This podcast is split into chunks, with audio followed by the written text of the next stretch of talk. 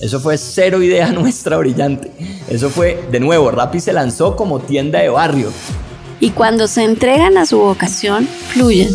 Et ne se comparant avec personne, on devient irréprochable. Y más recientemente una transformación cognitiva. Brutalmente informado de lo que te apasiona. Es una actitud frente a la vida. Yo soy lo que yo creo que tú piensas que yo soy.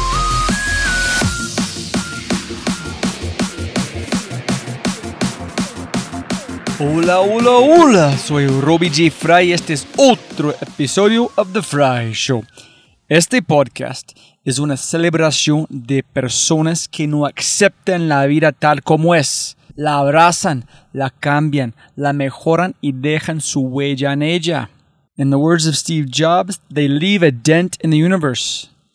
Esta es una cápsula de tiempo en donde yo pueda aprender sobre sus mindsets filosofías e historias y compartirlas con ustedes. En las palabras de Larry King, me recuerdo a mí mismo todas las mañanas. Nada de lo que diga este día me enseñará nada. Entonces, si voy a aprender, debo hacerlo escuchando. Y la historia y el mindset al que estamos escuchando hoy es Marcela Mar. Marcela inició sus estudios de teatro a los ocho años, cuando sus padres la inscribieron en el Teatro Nacional de Bogotá. Logró conquistar a la audiencia en novelas como Sin Límites y Pedro el Escamoso. Además, giras internacionales con la obra Dos Hermanas y participó en los festivales internacionales de Bogotá y Manizales. Por favor, eche un vistazo a su página wiki para obtener más información. Espero que estén listos para un podcast muy pero muy emocional, mis amigos. Abrimos muchas puertas en este podcast. Así que por favor, ten listo un pañuelo a la mano. Estoy seguro de que mis ojos estaban llenos de lágrimas o derramando lágrimas durante el 80% de este podcast. Hay lágrimas de reflexión, felicidad, tristeza, empatía, alegría y más. Marcela no se guarda nada. Si eres fan de ella y de su trabajo, que es increíble, ahora serás un súper, súper, súper fan. Y si eres fanático de este podcast y no tienes idea de quién es ella, te convertirás en fanático. Algunos de los aspectos más destacados de este podcast incluyen el poder del ADN, vivir solo para sobrevivir, fe hasta los momentos más bajos, tres visiones de la maternidad, el poder de teatro clásico, dar un regalo para ti y mucho, mucho más. Mira, todos hablamos, contamos historias, pedimos favores y nos comunicamos constantemente. Sin embargo, rara vez compartimos. Compartir requiere que seamos vulnerables y nos entreguemos libremente a través de nuestros sentimientos e historias. Sabemos tanto de tanta gente gracias a las redes sociales, pero, pero, pero, tampoco sabemos nada. Publicamos en Instagram, pero rara vez compartimos. Compartir es revelarnos con posibilidad de rechazo. Compartir nuestras historias con otro ser humano es uno de los mayores regalos que podemos dar. Así, mis maravillosos oyentes, esta conversación con Marcela es mucho más que un podcast. Es un regalo. Y si quieres agradecerle a Marcela por este regalo, ve a su cuenta de Instagram y déjale un mensaje. Arroba marcelamar07. Marcelamar07 en Instagram. Si es la primera vez que escuchas el podcast, bienvenido y muchas gracias. Espero que aproveches esta oportunidad de inscribirte al podcast en Spotify, Apple, Amazon, Google o tu player favorito. No olvides, si este podcast te parece espectacular, hay otras cosas espectaculares que puedes encontrar en thefryshow.com. The newsletter, convertirse en un miembro de The Fry Show y obviamente si quieres acceder a los libros, podcasts, personas y lo demás que mencionamos en cada episodio, puedes encontrar todo en thefryshow.com. Más importante, si disfrutas este tipo de contenido, si escuchas con frecuencia y eres parte de una empresa, universidad o comunidad, ¿por qué no pruebas Quinto? cambiamos mindsets de tu talento con microaudios a través de WhatsApp.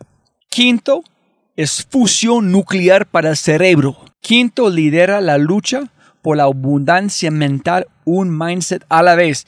Quinto.ai, K-I-N-N-T-O.ai, quinto.ai. Gracias. Y si te interesa ver a Marcela Mar en vivo en su nueva manifestación creativa, puedes hacerlo en el Festival Iberoamericano de Teatro de Bogotá del 1 al 10 de abril. Adaptada y dirigida por Victoria Hernández, la pieza teatral llamada La Más Fuerte presenta a la actriz colombiana Marcela Mar como protagonista del texto elegantemente cruel y preciso, y en el silencio y con el cuerpo la acompaña la consagrada bailarina Luisa Hoyos.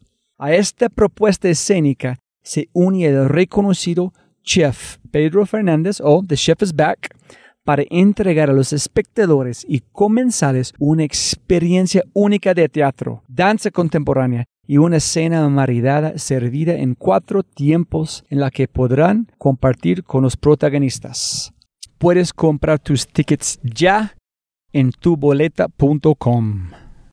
Y con ese dicho te presento episodio 180, un espejo y una caja negra con la radiante e invencible Marcela Mar. Listo, arrancamos con tu cumpleaños. Sí. ¿Qué, es mañana? Es mañana, es muy simbólico que me hayas invitado a hablar de mi historia. Eh, mañana voy a cumplir 43 años, así que no lo tomo como algo gratuito porque no creo que las cosas pasen en la vida porque sí, sino creo que todo tiene una razón de ser y me tomo esta invitación como una invitación también a, reflexionar sobre lo que ha sido mi vida y mi historia. Yo odio los cumpleaños. Ah, para mí no me gusta para nada. ¿A vos a ti te gusta? Sí, me encantan. Sí, yo disfruto estar viva. Ah. Sí, entonces para mí. Yo que pensaba algo tan sencillo. Sí, todavía estoy bien. entonces para mí cumplir años es, es maravilloso porque es reunirme con personas que quiero o que de pronto se acuerdan de mi existencia y es un motivo para celebrar mi vida y la de las personas que están conmigo y que se acuerdan de eso y es como decir, sí, estamos vivos, happy birthday tuyo. Posiblemente tengo que hablar con un psicólogo porque no me gusta tanto. Pero siempre me siento que es como un, ay, tengo que ir por acá, tengo que invitar gente, tengo que poner una cara, hacer eso. Ah, no, yo, yo digo, no, tengo es que gozarme la vida, es lo único que tengo que hacer y disfrutar y celebrar que estoy viva y que voy cumpliendo un año más y que, que me siento vital y que me siento bien y, y, para mí es como un motivo de celebración y de agradecimiento. En aquí es un momento perfecto para arrancar. Hay una historia de dos, dos hermanos, yo creo, que van a África para vender zapatos, llegan a un pueblo y el primer hermano llega y dice, ay hermano, tenemos que devolvernos. Ellos no usan zapatos.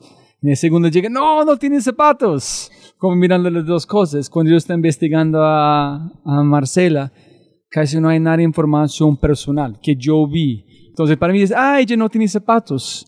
Entonces, la, la pregunta larga es, ¿ese es muy simbólico en tu mundo? Es algo que yo he sido actriz desde que tengo memoria. Empecé a estudiar teatro a los ocho años y he sido una persona muy privada de mi vida personal, privada en el sentido hermética.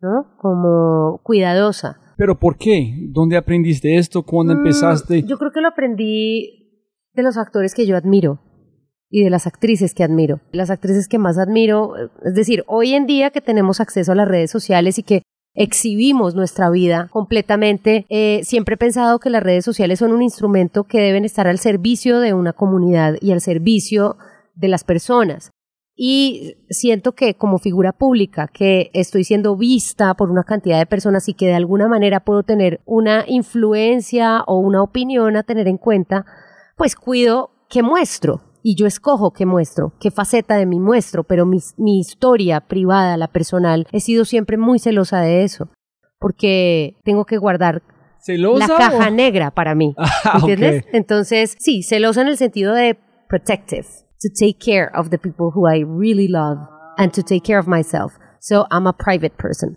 So that's why you don't see my shoes all over the place. Pero tú arrancaste cuando tenía ocho años. Así ¿En es. cuándo empezaste a pensar que, ok, esa es la vida que es para mí, pero no voy a llevar la otra Marcela al mundo? Mira, a los ocho años yo era una niña a la que le asesinaron a su padre. Eh, mi padre y mi madre, porque si voy a hablar de mi historia tengo que remontarme a quienes eran mi padre y mi madre. Mi madre era una niña de 16 años cuando quedó embarazada de mí, de mi padre. Ellos eran un amor de la the block, from the block, del barrio, y se enamoraron perdidamente en Bogotá, siendo un par de niños. Mi madre quedó en embarazo y para ella fue algo muy vergonzoso, pero también tomó la decisión de traerme a la vida, de traerme al mundo. Y bueno, mm, no sabían ni qué estaban haciendo, eran un par de niños. Así que ahí entran a jugar mucho mis abuelas. Entonces mis abuelas eh, se enamoran pues de esta bebé que ha venido al mundo, de esta situación de estos dos niños que están un poco como perdidos, pero que se aman, porque para entonces mi madre y mi padre se amaban. Así que mi abuela por el lado paterno decide como eh, darles una habitación en su casa, porque como eran amores de barrio, estaban en las mismas, en muy cerquita, la casa del uno y del otro. Entonces mi abuela paterna decide darles como una parte estudio dentro de su casa a mi padre y a mi madre para que me tengan ahí y ellos duran juntos más o menos cinco años. Luego esta relación se rompe. Entonces yo vengo de un hogar y de una familia disfuncional, de una familia desmembrada desde muy, muy, muy niña. Y posterior a eso, entonces mi madre se enamora de mi padrastro, mi padre se enamora de otra señora, una señora equivocada porque era una señora casada con una persona muy peligrosa y esa persona manda a asesinar a mi padre. Entonces, mi madre, que pues siempre quiso mucho a mi padre, aunque ya no eran pareja y estaban separados, mi madre, yo entiendo el dolor de la pérdida a través del dolor de mi madre, sobre todo, porque cuando a mí me dan la noticia que mi padre ha sido asesinado, yo me quedé muy confundida con los ocho años de edad que tenía. Para ese entonces yo ya vivía con mi madre y mi padrastro. Mi padrastro, vamos a ponerles nombres a estos personajes tan importantes. Mi madre se llama Claudia Vaquero, mi padre se llama Alejandro Gardeazábal y mi padrastro se llama Augusto Martelo. Cuando mi madre se entera entonces de, esta, de este asesinato, yo ya estoy viviendo con Augusto. Eh, Augusto es mi padrastro, para entonces tenemos una convivencia muy linda, muy chévere, y yo me veía con mi padre siempre que podía.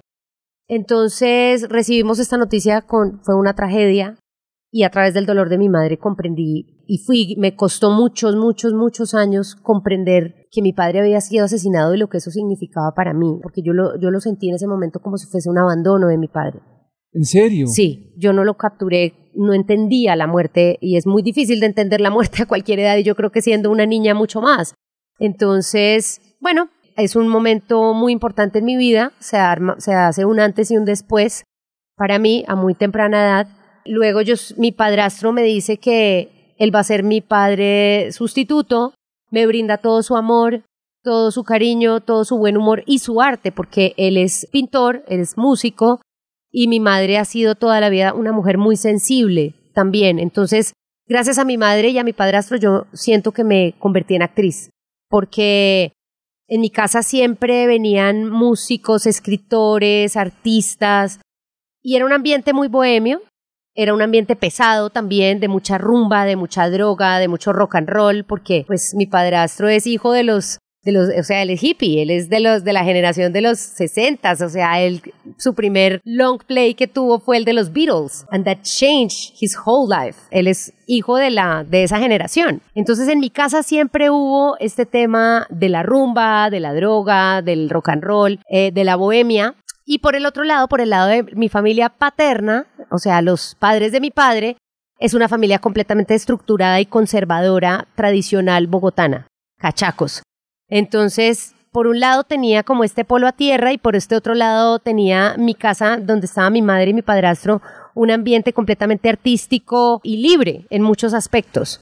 Entonces crecí ahí, crecí en medio de estas dos fuerzas y yo siento que desde la muerte de mi padre siempre sentí que yo era como, como que yo era un alma vieja, como que yo traía unas vidas acumuladas y ese dolor me acompañó y aún me acompaña, lo que pasa es que ahora lo miro distinto.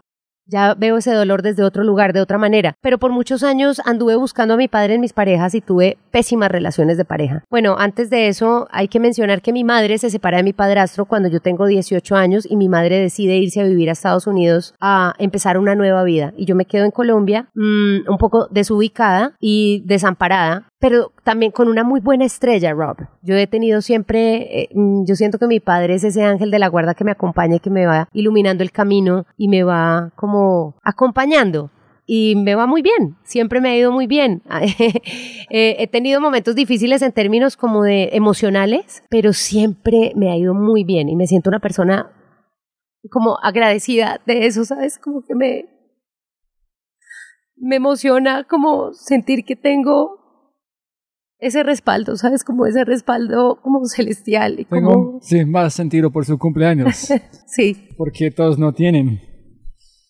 Y cómo, cómo es muy, muy común en Colombia esta historia. Sí, Eh, es para muy común. mí es, es muy común. Pero- Mira, no, lo puedo hablar tranquilamente. Yo me estoy emocionando desde lo, de lo lindo, No, de no, la no, sí. gratitud, porque el dolor siento que ya lo superé. No. Tuve que hacer mucha terapia y atravesar, atravesar el infierno, pero siento que hoy en día estoy en un lugar de gratitud, de amor, de conciencia, donde puedo hablar de esto y soy consciente que somos muchas las mujeres en Colombia que hemos sido víctimas no solamente de maltrato, sino de esa violencia que nos ha acompañado por siempre. Somos una, una raza muy violenta y tenemos unos ancestros muy violentos. Venimos de los españoles y de unos indígenas también muy aguerridos y traemos una, violen una violencia arraigada muy fuerte. Y como mi historia, sé que hay millones de historias. No soy la única que le han asesinado a su padre, o sea, muchas historias como esa. Entonces, bueno, esa, a partir de ahí, mi madre se va y yo empiezo desesperadamente a querer buscar mi propia familia. Ya. Y, antes de empezar como a armarme a mí misma, como mujer, empiezo a creer que la vida se vive a través de una pareja. No tuve mucha guía, entonces eso fue lo que yo intuí, no sé si lo recogí de las películas o quizás de lo que absorbí por el lado de mis abuelos o no sé, o seguramente todos esos cuentos de Disney que nos echaron a mi generación, de la princesa con el príncipe que viene a rescatarla y tal.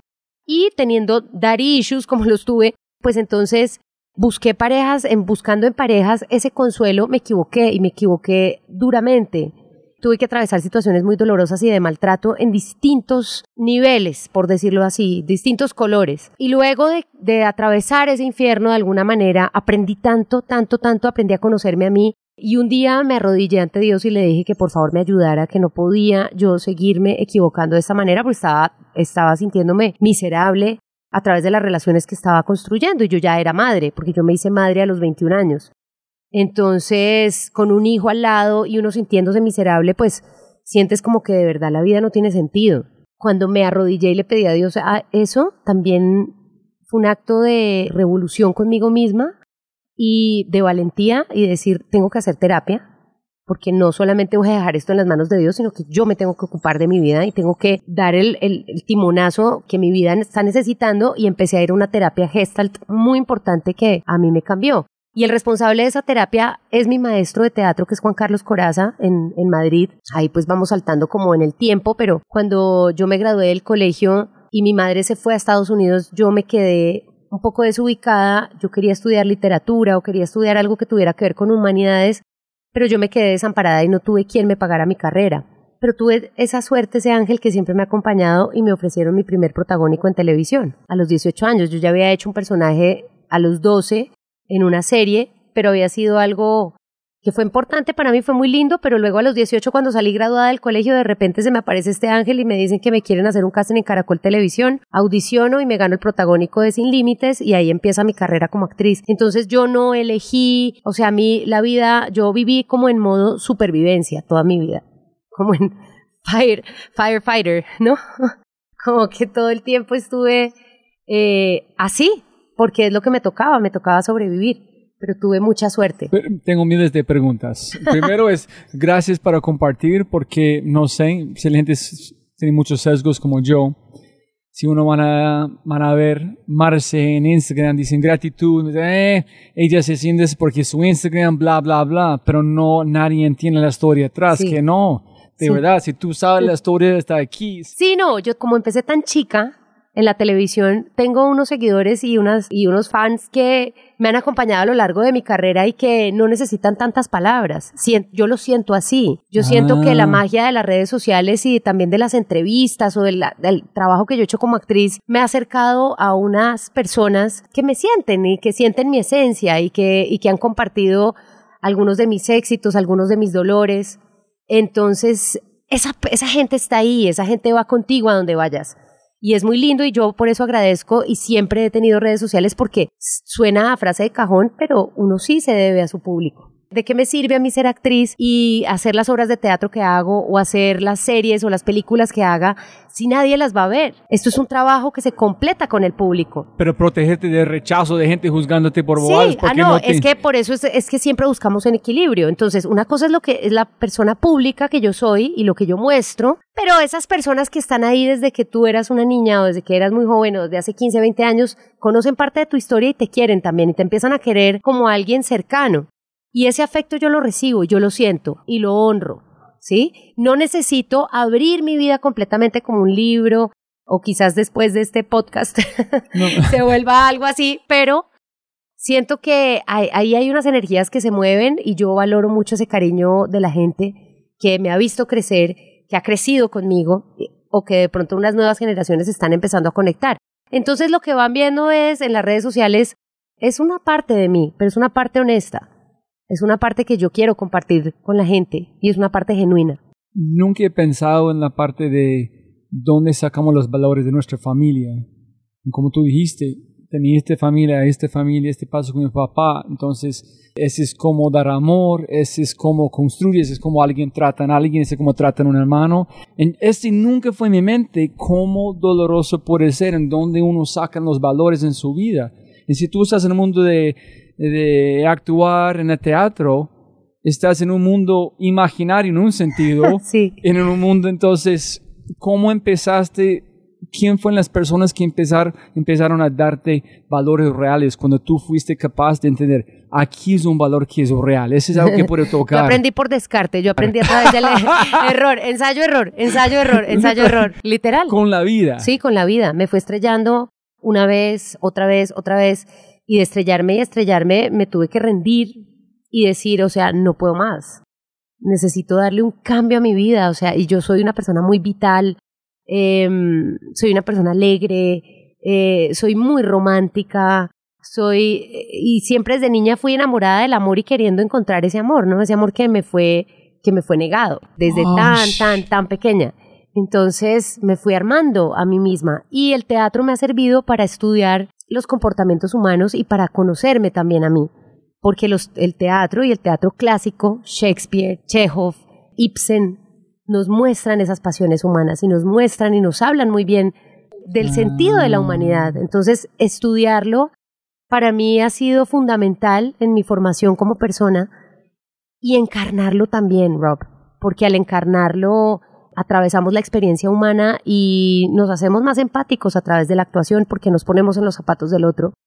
Entonces, creo que el teatro realmente sí está llamado para hacernos mejores personas, a los que lo hacemos y a los que lo vemos. El teatro es una ciencia, para mí es, es una ciencia y es fundamental, es una ciencia humana y es fundamental. Cuando tú dijiste que yo no puedo aguantar más, ¿dónde estabas en tu carrera? ¿En- ¿Fue una chispa? ¿Fue un momento? En, por favor, ¿puedes contar un poquito más de este señor de, de Madrid Sí. que te ayudó? Sí.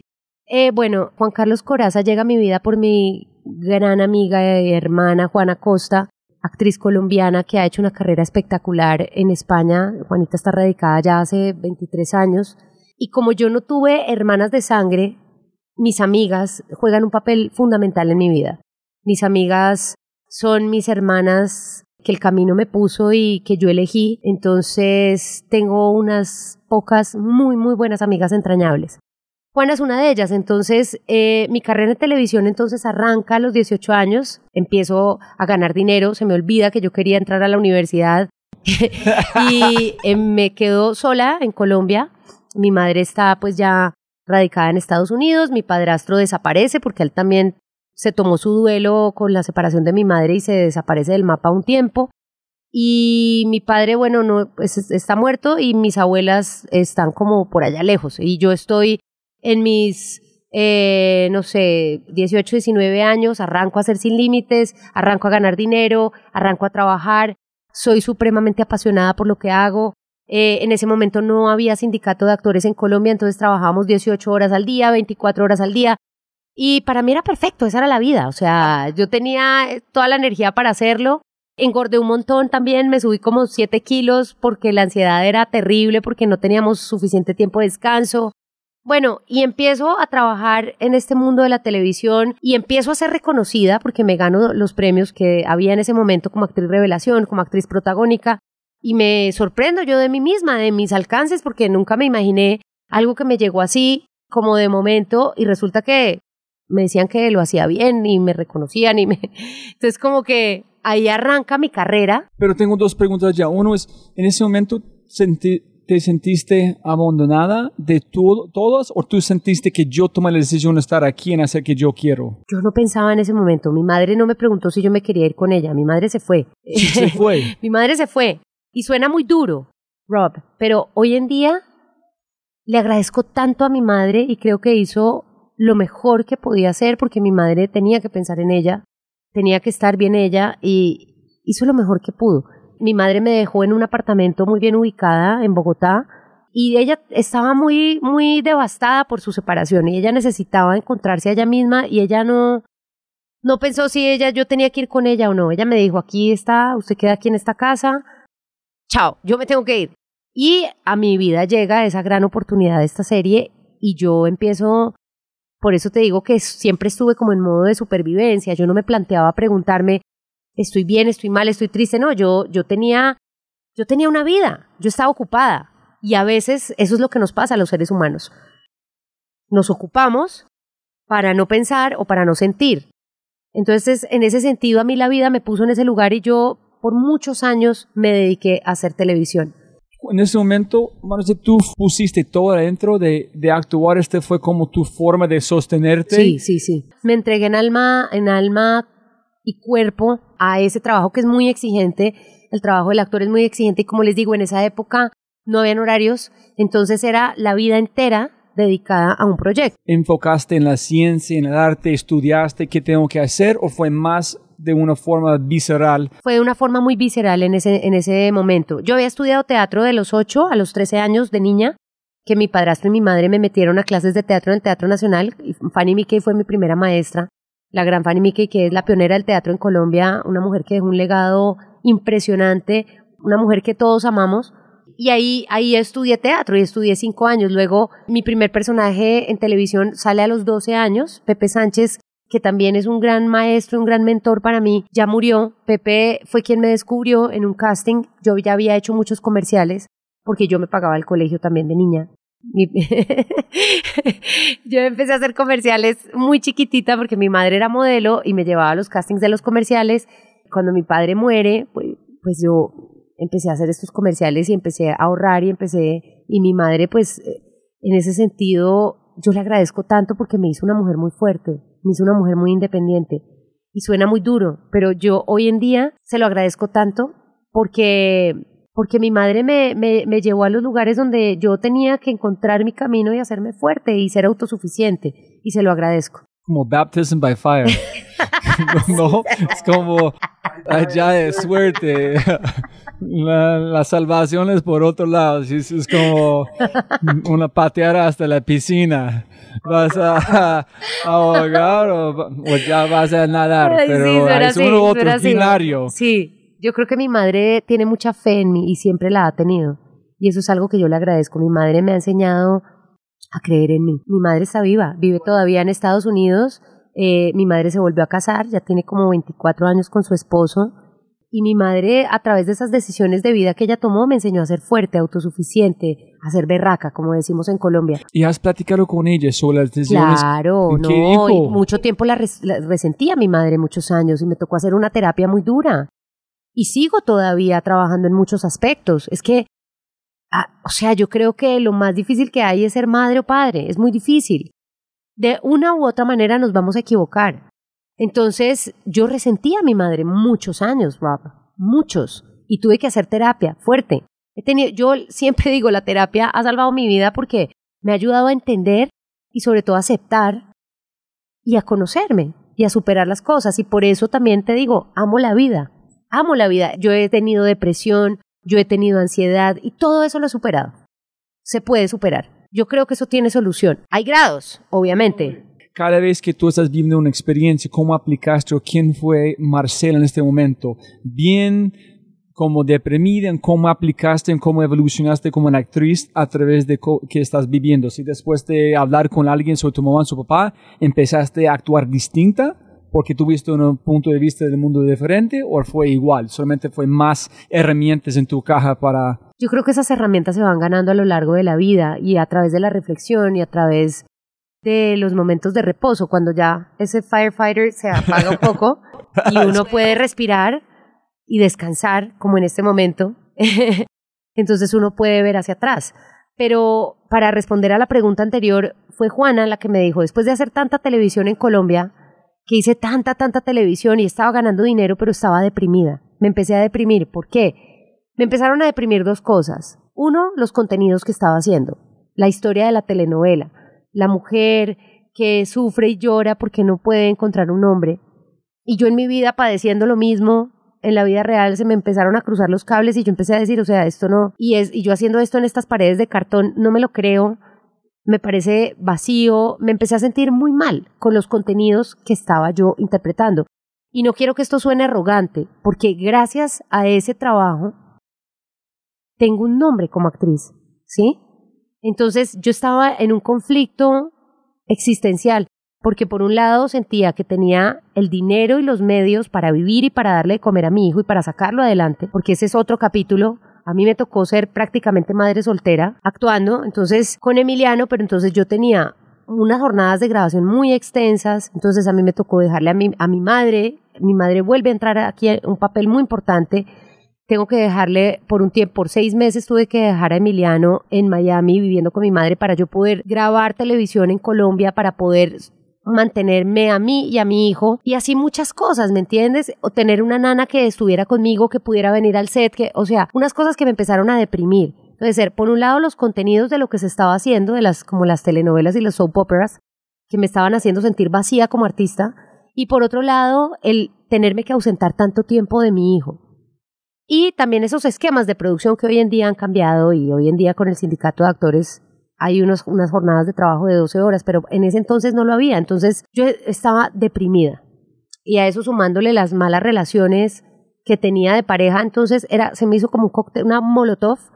Y mi amiga Juana me dijo, necesitas ir a cuidados intensivos a Juan Carlos Coraza. Ella hizo su carrera como actriz allí y me lo recomendó. Me dijo, mira, él hace unos seminarios para profesionales, hace dos al año tómate el más largo, vete para cuidados intensivos artísticos y después hablamos. Efectivamente, me fui para allá en el 2012, hice mi primer seminario con Juan Carlos y de verdad que fue, es un maestro para mí, no solo en el teatro, sino de vida. Y le debo mucho a Juan Carlos, le quiero muchísimo. Y a partir de ahí decidí empezar a hacer esa terapia gestalt. Y a partir de ahí también tomé un rumbo diferente en mi carrera. Empecé a producir. En el año 2014 hice mi primera producción teatral que fue Venus en piel porque ese seminario que tomé donde Juan Carlos me hizo como recuperar el timón del barco del artista, de la actriz, de, de, lo que yo soñaba cuando niña. Yo cuando niña yo no me soñaba ni ser la número uno en las telenovelas, ni salir en revistas, ni ser la más famosa, ni tener millones de followers, no. Cuando yo era una niña yo quería ser todas las mujeres. Eso era lo que yo quería. Yo eh, invitaba, en mi casa iban estos, estos ambientes que te digo artísticos, iban y después de que se iba todo el mundo, yo le hacía una parodia a mi padrastro y a mi madre, les decía, fulana camina así, sutano se ríe así, eh, este coge los cubiertos así, y eh, entonces ahí fue que Augusto, que es artista, él es bajista, es pintor, dijo, esta niñita está para actriz. Sí, entonces yo quería, era entender la cabeza de las mujeres, cómo pensamos las mujeres. Quiero ser todas. Entonces, el recordar lo que uno sueña de niño el no perder ese contacto con, con la niña que uno fue es lo que lo mantiene a uno bien parado en la vida. Por eso la terapia es tan importante, para uno recordar quién es uno y volver aquí, al hogar. Durante este momento, cuando estás muy deprimida, ¿Estás fue una acumulación de momentos Sí. o fue un momento tú Una acumulación, fue una so no fue acumulación. abstraerse de este momento, sí. Sí, ¿qué estoy haciendo? O sea, ¿qué estoy diciendo aquí bobadas de que si, que si Carlos Eduardo Bustamante me va a Sí. amar o no me va a amar? La audiencia está así, sí, estás, eh, él ¿qué es- haciendo? Yo soy rica, él es pobre, me, me irá a amar, no me irá a amar. claro, sí, fue una acumulación, una acumulación que, se me, que, que me llenó de todas estas cosas que te digo.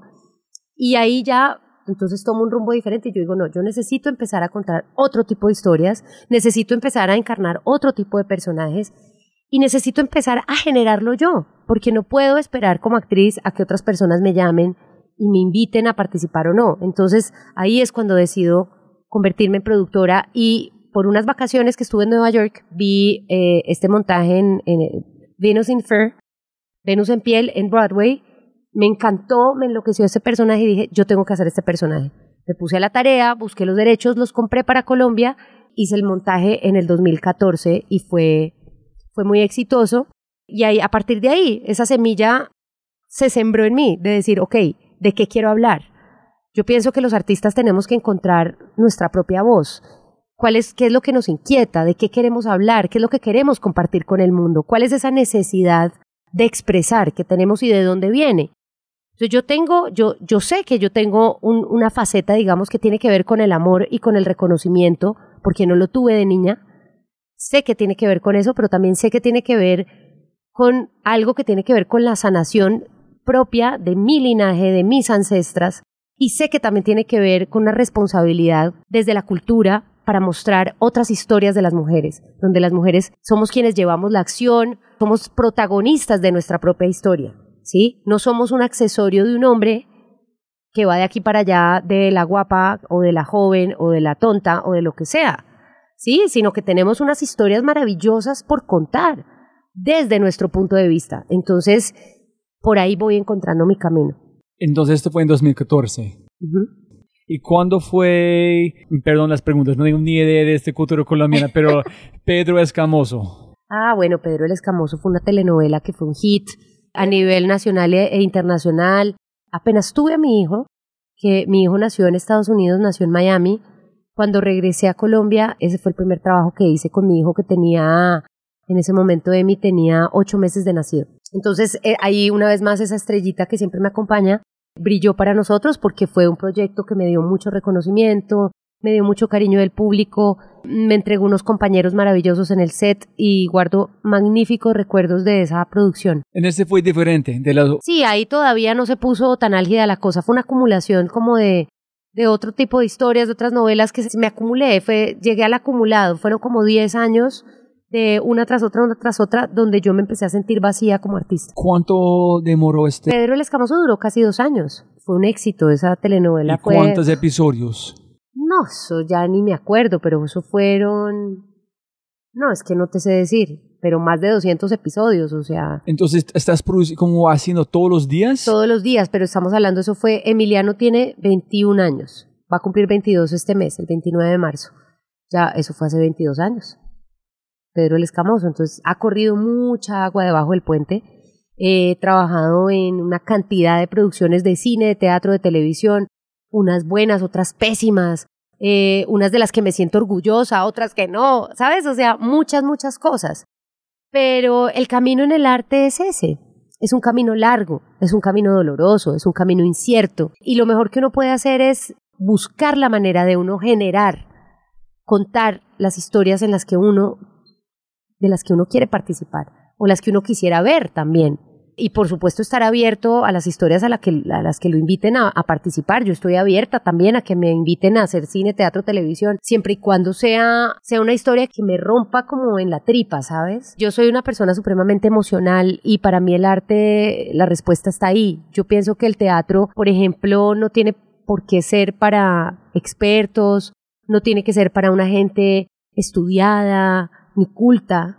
Yo siento que el teatro tiene que ser para todo el mundo, tiene que ser hecho con gusto y con clase, pero que las personas lo entiendan porque todos estamos conectados por las emociones y por historias de humanidad. Entonces yo creo que ahí está lo importante, ahí está la esencia. ¿Puedes contarnos sobre esa experiencia en Madrid? ¿Por qué fue Sí. cambió tu vida? ¿Qué- Sí, entonces bueno, a partir de ahí, de ese año, cada vez que puedo, cada vez que logro reunir el dinero y el tiempo, me voy a hacer seminarios con Juan Carlos Coraza porque me ha servido estudiar el teatro clásico para, para conocerme como, como persona y para pulir mi técnica como actriz, porque ahí está el contenido, ahí está la caja negra, ahí está lo que somos, en esos personajes que construyeron maravillosamente los grandes dramaturgos. Entonces, me sirve como objeto de estudio, me interesa, me apasiona. ¿Pero qué pasó en este momento cuando tú fuiste allá? Gracias a la recomendación, tú dijiste, este cambio mi vida. O sea, ahí empecé a producir. O sea, ahí entendí que yo tenía que adueñarme de mi camino en el arte, que no iba pa- para allá como sin rumbo, pues de telenovela en telenovela, sin saber qué estoy haciendo y porque me están pagando un dinero, sino porque de verdad hay unas historias que yo quiera contar para encontrar una voz. Pero ¿cómo lo encontraste? ¿Y ¿Cuál fue el proceso? Y dijo, obviamente tú tienes que contar, vas a ser deprimida, fue conversaciones, fue actuar. ¿Cuál No, fue, fue, este- fue, es en el hacer. Mm, En ese momento del el seminario estábamos trabajando do- unas obras de Shakespeare. Estábamos haciendo Otelo y yo tuve que hacer a Desdémona. Y Desdémona fue un personaje que me habló al oído eh, y me mostró lo sumisa que yo había sido en las relaciones personales de mi vida, por ejemplo. Y entendí mucho a través de ese personaje, por lo que vi, porque el teatro se convierte en un espejo para nosotros como humanidad y vernos ahí reflejados. Pues si lo ves, tienes que hacer algo. Entonces, cuando lo vi, por eso empecé a hacer mi terapia. Y cuando empecé a hacer mi terapia, empecé realmente a conocerme y a entender cómo yo, como mujer, en qué papel me estaba poniendo en mi propia vida. Y a partir de ahí empecé a hacer cambios drásticos. Y empecé también a asumir que toda esa energía que todos tenemos, energía masculina y energía femenina, empecé a entender esa carencia de padre que yo tenía y empecé a entender que mi padre está en mi ADN y que me acompaña por debajo de mi piel.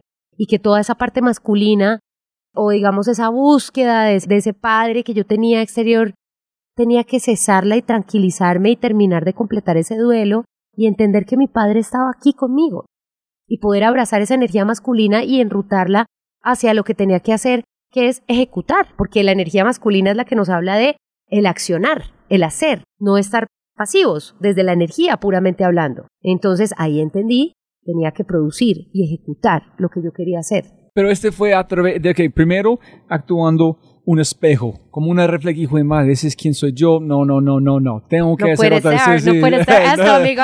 no. Estamos equivocados. No, no más, no más. No más, es. exactamente. Y después de allá, tú empezaste a Mi arrancar terapia en con- Bogotá, hice una terapia muy estricta, una terapia gestalt muy estricta, que para las personas que nos estén escuchando les comparto, se llama Transformación Humana y realmente hace honor a su, a su nombre. Es una terapia muy juiciosa allí que me ayudó a, a retomarme a mí y a ubicarme en donde tenía que ubicarme. ¿En cómo encontraste que yo pueda abrazar a mi papá entro en actuar con En su terapia, ener- mi corazón. En este mi. Eso se So, consigue en todo terapia. pasó en este. Eso se consigue en terapia. O sea, el teatro me mostró una, una faceta. El teatro me mostró una cara muy diferente a través de lo que estábamos haciendo. Es que Shakespeare es todo. O sea, Shakespeare lo contiene todo. Y me muestra esa cara y yo la reconozco, la identifico. En la terapia, ahí sí fue, ya eso es una experiencia personal de cada persona, es algo único, donde, donde la- de la mano de ese terapeuta vas a empezar a darte cuenta y eso no pasa de la noche a la mañana. Tienes que ser comprometida, tienes que ser juiciosa, tienes que ir y enfrentarte a ese dolor porque no es fácil. ¿Y por qué no renunciaste? ¿Cuál fue la Porque la razón? terapeuta me dijo, un día le dije, ¿sabes qué? Me voy, no aguanto más. Y me dijo, váyase, ahí está pintada, váyase. Y yo dije, ah, no, pues no, entonces me quedo. Ah. entonces me quedo y me quedé Ah. y, y completé mi terapia y, y, y mira, tres años después le escribí a esa terapeuta y le dije, gracias porque me salvaste la vida y hoy en día soy una mujer plena, realmente. Y soy una mujer, encontré mi paz. Yo no había tenido paz, Robbie, a lo largo de mi vida. Un camino largo, pero creo que tuve la valentía, la valentía en, el momento y, y la fe. Yo soy una mujer de fe, yo creo mucho en Dios. Y mm, yo siento que Dios, desde niña, yo siento esa presencia, yo siento que Dios es como el arte, que si crees en él, lo ves en todas partes. Y yo siento la, yo siento la presencia del arte y de Dios de esa manera. Yo creo que uno debe vivir su vida con arte, hacer de su vida una obra de arte, dar lo mejor cada día con sus hijos, en ser una mejor persona, en querer uno superarse a uno mismo. Y para mí Dios está ahí también. Dios es arte. Dios es levantarme a las cinco y media de la mañana, ver el amanecer y recibir los primeros rayos del día, caminar aquí en este pasto descalza y sentirme que estoy aquí, que estoy viva y ver a mi alrededor y encontrar que tengo un compañero hermoso que la vida me puso, que tuve la suerte de encontrarme con Pedro en esta vida, porque es como si yo siento que lo hubiera venido buscando una cantidad de vidas anteriores y ver los hijos que tenemos. Él tiene tres, yo tengo uno, y ver esa manada que me rodea, yo solo puedo decir gracias, Dios mío, gracias, porque todo lo que he vivido, todo, todo, absolutamente todo me trajo aquí. Entonces, no me arrepiento, no resiento a ninguna de mis exparejas, no los resiento. No hablo con ninguna porque no me dejaron otro camino, no, no soy amiga ni le dirijo la palabra a ninguno de mis tres excompañeros. No me dieron esa, ese chance porque, pues tristemente fueron patanes y yo tengo que, o sea, yo tengo que darme mi respeto, ¿sí? Pero a pesar de eso, yo no los resiento, yo no los, no los recuerdo con rencor, recuerdo lo lindo y digamos lo que me produjo dolor, lo que me produjo dificultad, lo agradezco. Y lo veo como que fueron unos maestros que yo tenía que encontrar en esta encarnación para poder superarme y para poder encontrarme con el amor que yo tengo hoy en día en mi vida, que es inmenso. Entonces, yo vivo mi vida desde la gratitud y desde el respeto, entonces a veces uno se confunde o las mujeres porque trabajo en círculos de mujeres, desde la fundación que tenemos con Pedro, pues a mí me corresponde, digamos, esa parte de la visibilización y el reposicionamiento de las mujeres en, las comunidades a las que vamos. Y las mujeres se confunden y, y, entonces nos dejamos maltratar y pensamos que eso es lo que está bien y que eso es lo que, lo que es, porque creemos que ese es el amor, creemos que esa es la manera normal de vivir y no nos damos cuenta que no, porque no tuvimos eh, o padres que nos enseñaran o porque venimos de familias fragmentadas como la mía porque no conocemos otra cosa. Entonces justificamos y normalizamos eso, y eso no es lo normal, eso no es lo que está bien. Entonces nos cuesta trabajo poner límites. Cuando aprendí en mi vida a poner límites y a decir sí, no o hasta aquí, entonces empecé a encontrar mi paz y empecé a ser feliz. Con límites. Y que yo, yo sé que es una pregunta muy fuerte, pero ¿qué recomendación puedes dar a cualquier mujer escuchando que no tiene acceso a alguien que pueda hablar con, con, con ellas, que no tiene un base o como familia donde ellos pueden sacar sus herramientas de vida, ¿qué hacen? Yo les recomiendo lo que yo hice, porque como a mí me, me funcionó y eso es lo que yo hago también en mis cuentas en redes sociales, yo siempre recomiendo lo que a mí me funciona. Yo no soy experta ni médica ni científica ni experta en nada. Yo hablo de lo que a mí me funciona y lo comparto desde el corazón y con honestidad y autenticidad. Yo me rodeé de las mujeres que son importantes en mi vida. Yo busqué refugio en mis amigas, que son mis hermanas. Yo me conecté con otra fuerza femenina. Ahí encontré mi fuerza. Entonces, yo a las personas que nos estén escuchando, mujeres o hombres que estén sufriendo algún tipo de maltrato, porque hay de todo, es que busquen ayuda. En el caso de las mujeres, busquen ayuda en sus amigas, en sus hermanas, si no la tienen, entonces busquen ayuda en la Secretaría de la Mujer. Hay teléfonos que, dan, que prestan ayuda para mujeres que están siendo víctimas de maltrato, de tortura o de tráfico. No están solas. Hay una red muy grande de mujeres que estamos dispuestas a ayudarnos a unas a otras. Entonces, es eso, ¿no? Es confiar en que, todas estamos conectadas también. En que mis dolores no son solo míos, sino que hay muchas otras que están allá afuera padeciéndolos o atravesándolos. Entonces, hay que buscar esa red de apoyo. A mí me funcionó. ¿Cuándo empezaste a pensar en salud, en comer, en meditación? ¿Este pasó al mismo tiempo o este fue mm, mucho mira, más eso me pasó. Mm, eso me pasó hace unos. Ya hace cinco años exactamente que yo vengo meditando todos los días. Yo encontré la meditación después de una crisis de depresión que tuve y yo recuerdo que mi padrastro a mí me había enseñado a hacer yoga cuando era niña. Me enseñó a hacer yoga y yo tuve una experiencia mística esa primera vez. Yo escuché unas campanas y yo le dije a él y a la profesora que estaba con nosotros en esa clase y ellos dijeron que eso había sido una experiencia mística para mí. Yo no, no, no nunca más ni, indagué ni supe, pero me quedé con un recuerdo muy bonito de ese encuentro en ese silencio en el que yo estuve ahí. Y yo sí escuché como unas campanas, pero bueno, ahí quedó como una anécdota, ni idea. Después, cuando yo viví en Los Ángeles un tiempo con mi hijo que tenía eh, ocho años, en el colegio donde estudiaba le daban clases también de yoga. Y por ahí yo a veces hacía con él, porque me decía, pero era una cosa más desde el ejercicio más que desde la meditación.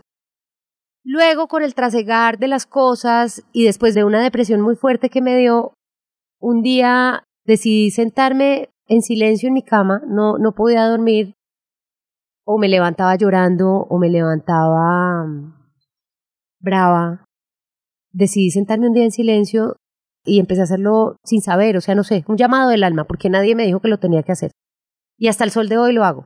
Me levanto y lo primero que hago es cerrar mis ojos, sentarme en mi cama con la espalda de recta, cerrar mis ojos, empezar a hacer unas respiraciones, hacerme consciente de mi respiración. Algunas veces pongo meditaciones guiadas por el doctor Joe Dispensa, otras por eh, diversos maestros que van llegando a la vida de uno, pero las que más disfruto son las que estoy yo completamente en silencio. Y desde la gratitud escucho los sonidos del ambiente, los sonidos de mi cuerpo y simplemente me dejo estar ahí. Y eso me ha traído paz, me ha traído sosiego, me ha traído serenidad, me ha traído creatividad, me ha traído amor propio.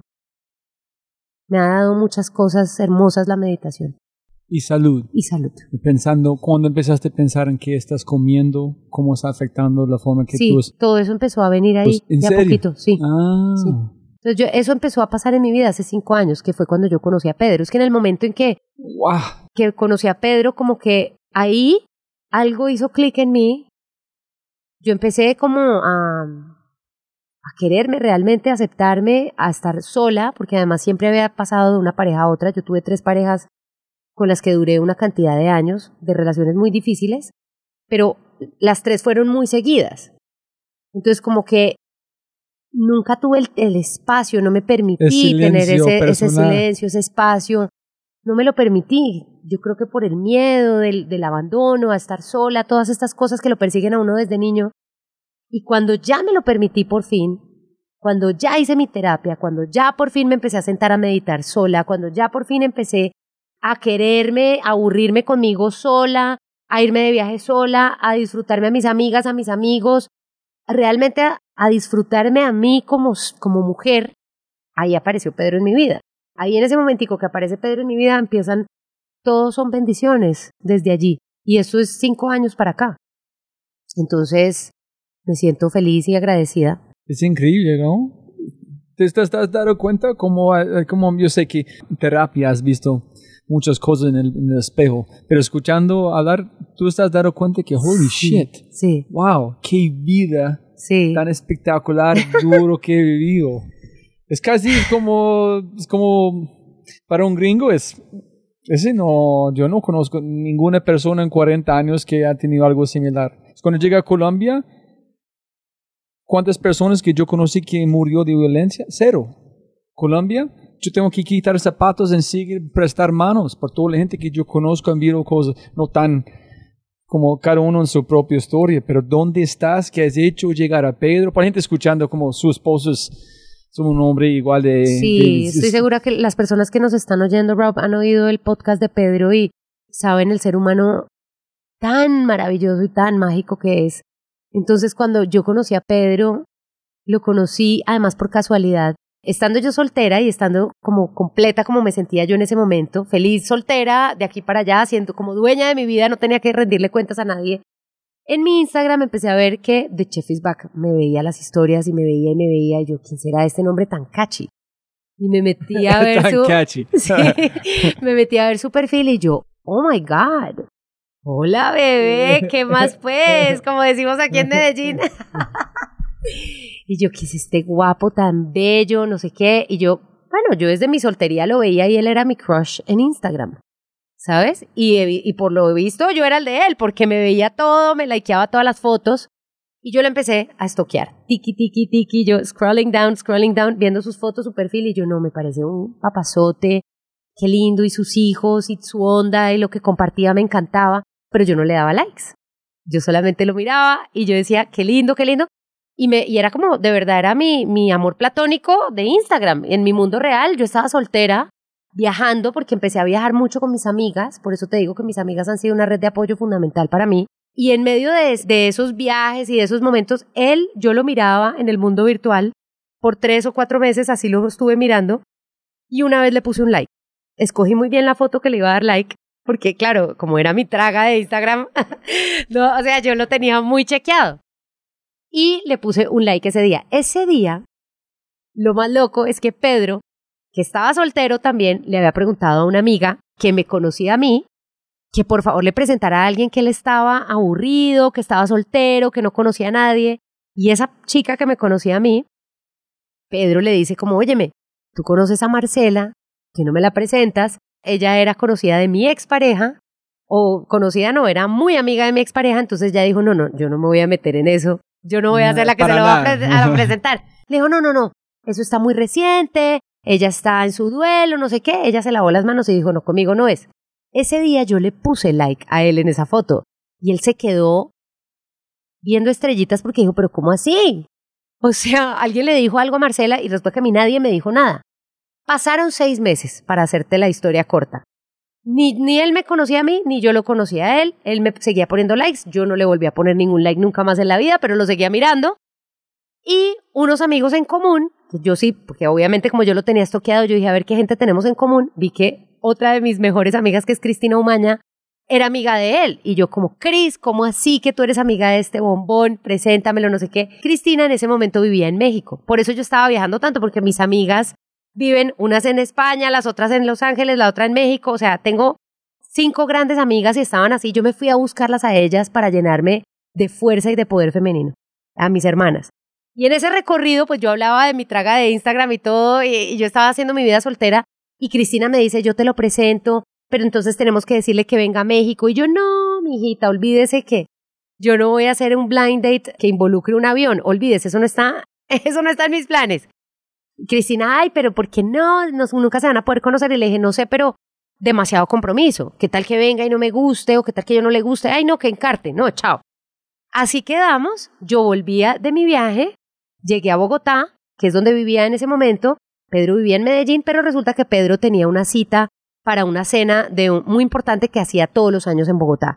Y eh, una amiga que tenemos en común, que no sabíamos que teníamos en común esa amiga, me dice, venga, eh, vamos a almorzar, que no la veo hace tiempo y, hablamos de cosas. Y yo, perfecto, uno soltero que le dicen, vamos, que van a abrir un Starbucks en la esquina. Bueno, vamos, vamos, uno se apunta a todos los planes. Entonces le dije a mi amiga que sí, y estando con mi amiga en el restaurante me dice, oye, le dije a otra amiga que venga, no te importa. yo, no, para nada. Llegó la otra amiga, la otra amiga llega y dice, oigan, le dije a mi amigo chef que viene de Medellín que venga, no les importa. Cuando esta mujer dijo chef de Medellín, yo ya sabía quién era, porque no había otro, o sea, no había otro.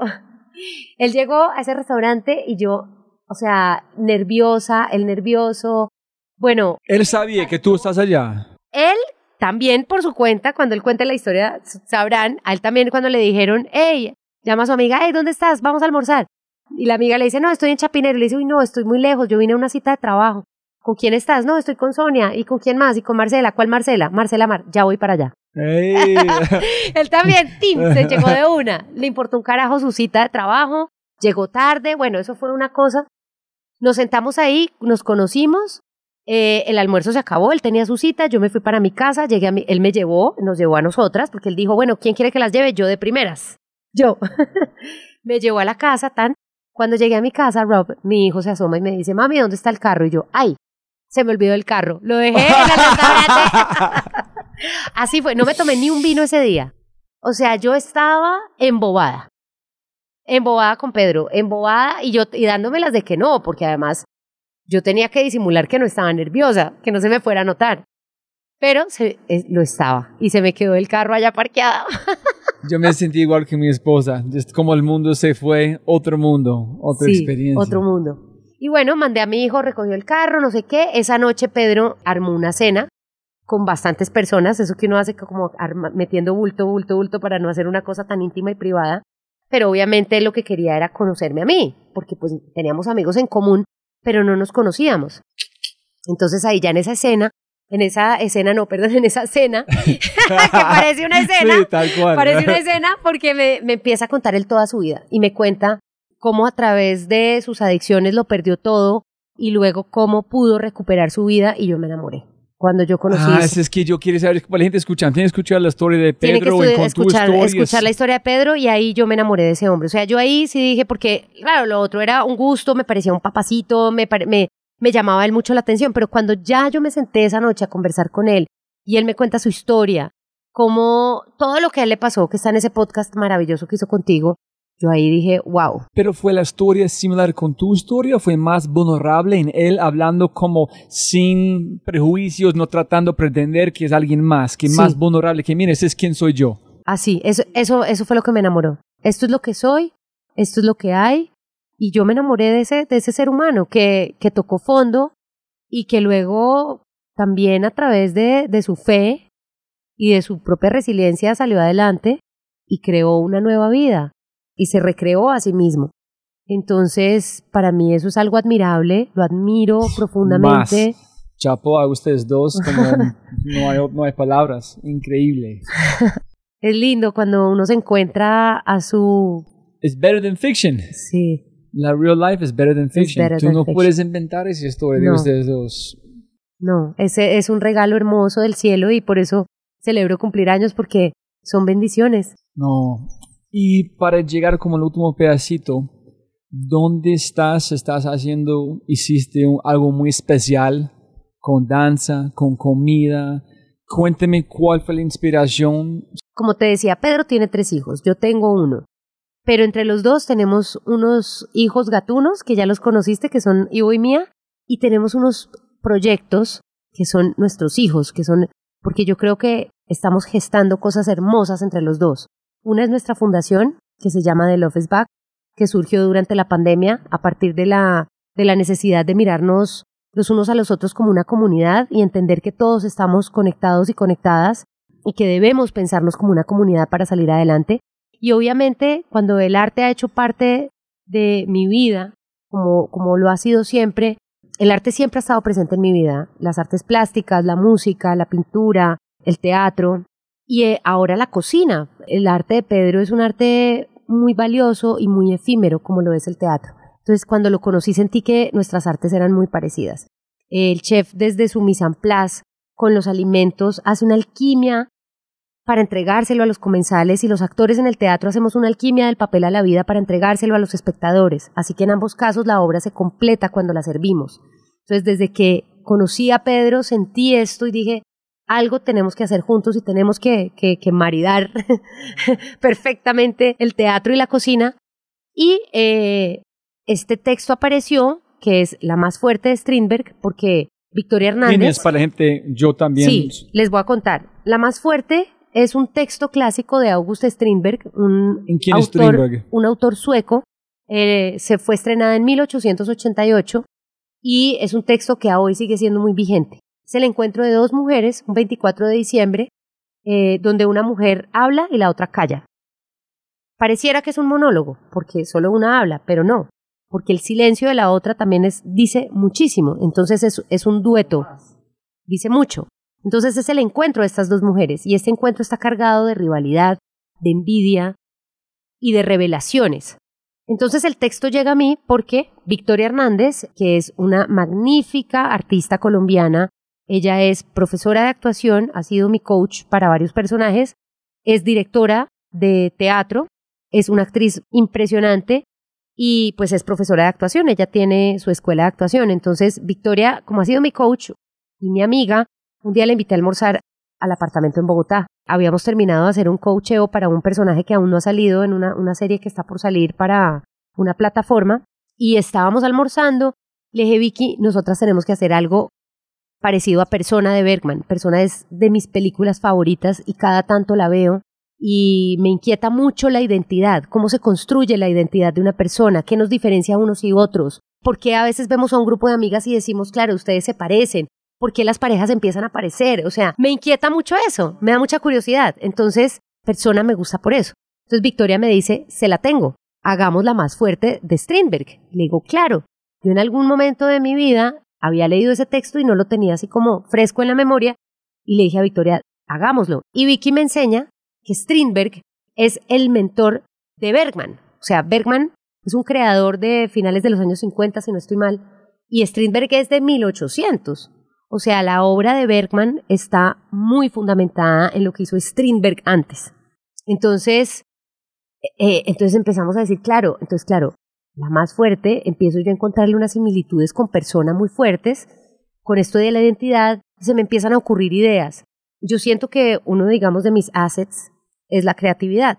He sido creativa desde pequeña, yo saqué una colección de accesorios hace como 10 años, me gusta producir mis cosas, pero no, no producirlas porque, ay, estoy haciendo un negocio, no soy ese tipo de productora, soy una productora creativa. Viene desde la necesidad que como artista tengo de contar ciertas historias o ciertos personajes o ciertas, ciertas inquietudes.